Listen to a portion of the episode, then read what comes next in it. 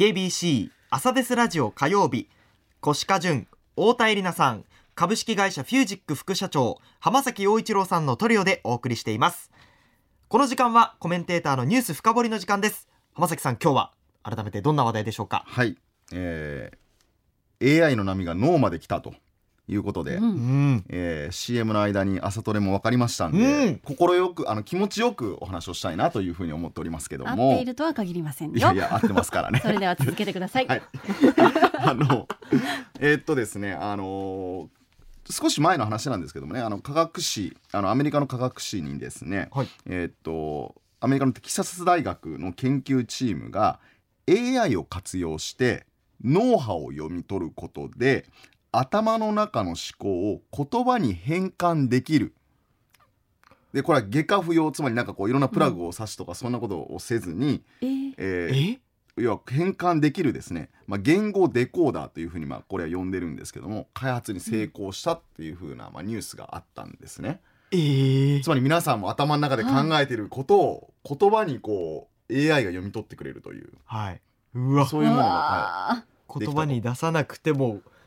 分かってしまうい、そうなんですね。でえっとまあこういうあの論文が出たということで、まあ、ただ論文のレベルですから当然のことながらその実用とかそういったものはもっともっと先の話だということになるんですけども、まあ、例えばじゃあこういうものができるとどじゃあ次にどういうことが起こるかというかですね、何がまあ可能になるかということなんですけども例えばあのこれあのフォーブスの記事に載ってあったんですけども3つ例えばあって例えば1つはあの例えば言語障害や麻痺のある人が思考のみを介して意思疎通ができるようになる。つまりなかなかねうん。言葉を発することができない人っていうのうん。もあの、えっといらっしゃった時にそういうものが、えっと、意思疎通ができるようになる可能性が高いとかですね。あるいは犯罪捜査。嘘をついてんじゃないかとか。あなるほど。ーっていうことにもしかして役立つかもしれないとか、へまあ1と2はど。ちらかというといいことというかですね、まあ、うんメリットの方がもしかして大きいかなということなんですけどーも、まあ、もう一個あるのがですね、まあ、これと一つの例として挙げられるのが、えーこの技術がいろいろ成熟すると例えばそのソーシャルメディア SNS ですねとか、まあ、あるいはまあ政府とかいろんなところの手にそういう情技術が渡るとですねその個人的な思考が盗聴されて、えーその人を例えば、えーこの人はこう考えてるからじゃあその人を説得するためにはこういうふうな情報を出したらいいとかですね。つまり相手を誘導することができるようになってしまうんじゃないかっていうことも、まあ、一方で、まあ、大きなデメリットとして言われてるんですね。で、えーっとまあ、これ今言葉の話なんですけども実は、えっと、もう一つ、えーこれはアメリカのメタあのインスタグラムとかフェイスブックをやってるメタ社ですね。メタがやっぱり最近の論文で今度は言葉ではなくて脳の活動特にこの視覚今度は目ですね目目の活動を解読する技術にちょっと進展があったっていう論文も発表したんですね。ねこれは何をまあ、簡単に言うと脳の活動の、まあ、また、えっと、を見ることによって、人が今何を見てるかを画像化できる。つまり我々今こう見てますよね、うん。見てますよね、これが、えっと、このあのモニターでこの人どう見てるかよくあのなんかこうわかんないですがあの変なあのゴーグルをつけるんではなくって、うん。はい。脳でもう直接それ何を見てるかっていうのをこう映像化画像化することができるっていう技術も今できてるんですね。で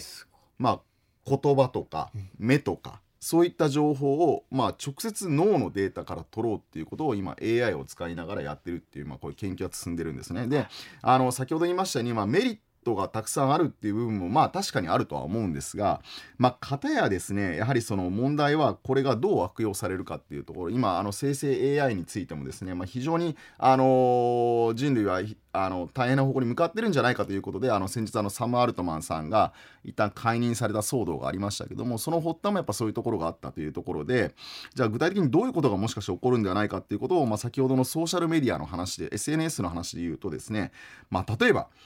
目で言うとですね、はい。まあ、そのある例えばウェブサイト上で広告を見た時にうん。どういう反応をするかによって例えば広告を変えたりとかですね。ああなるほどなるほど。これはちょっと興味があるなと思ったらうん。より出すとかですね、まあ、そういうことがもしかしてできてできてしまうんではないかとか人の消費行動に大きく、まあ、いろんなものの興味があるないも含めてですね分かってしまうので、まあ、大きく影響を及ぼすに違いないっていうことを言われてるっていうのが一つですね。でまあ、こういった言葉にしろ目で見ているものにしろこれらを検知することを AI による、まあ、これマインドリーディングっていうんですね。それその考えを読み取るって、うん。AI によるマインドリーディング。これが、まあ、ややはり今後非常に大きな課題技術的な進歩もどんどん進んでいくし課題になるんではないかって言われてるんですね。今生成 AI とかいろんなことやってますしそれもしっかりと、えっと、課題解決をしていかなければいけないんですけども次に来る AI は何かっていうと、まあ、そういうその自分で何かを例えば生成 AI もそうなんですけどあくまでも自分が質問を投げかけるとそれに対して答えが返ってくるという点においては、自分がちゃんとアクションをしてるっていうことが実はあるんですね。でもこの脳の場合は何が起こるかって言ったら自分はまあ確かにアクションしてるんだけども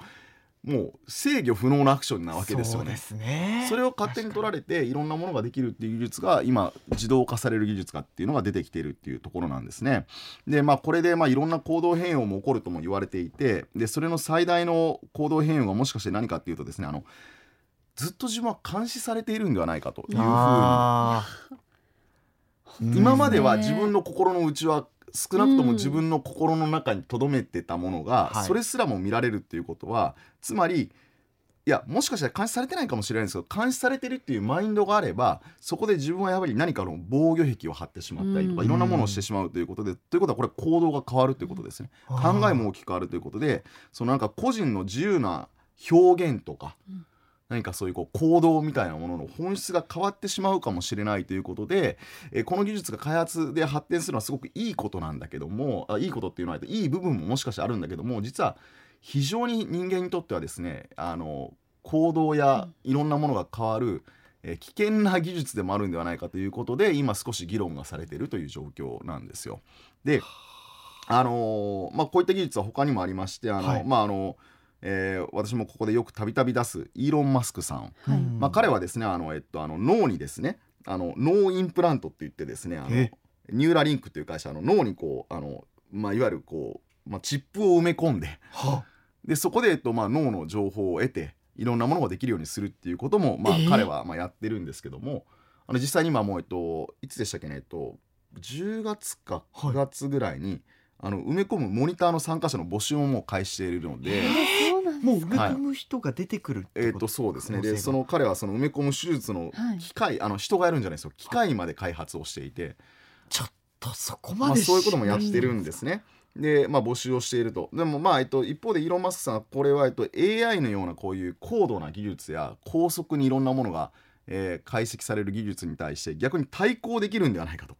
AI と人間が意思疎通を行うツールになるというふうにも言っていて、まあまあこの辺りが本当にそうなのかっていうのはこれちょっと見てみないとわからないんですけども、はい。まあ、そういったところで言うと、えっと、まあこれからこの人の脳というものがより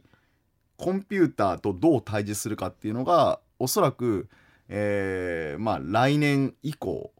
えー技術のトレンドとしてもしかして出てくるかもしれないなと、まあ、僕はあの実は去年の今頃ぐらいに実は生成 AI の話をしたんですよね。そうするっていうところで言うとですねまあ多分来年は生成 AI だろうなっていうところで言うと次の年何が起こるだろうなっていうことをいろいろ考えながら考えているとやっぱこの脳と AI の関係性っていうのが僕は来年少しずつちょっと縮まる年になるんではないかなというふうに思っていて、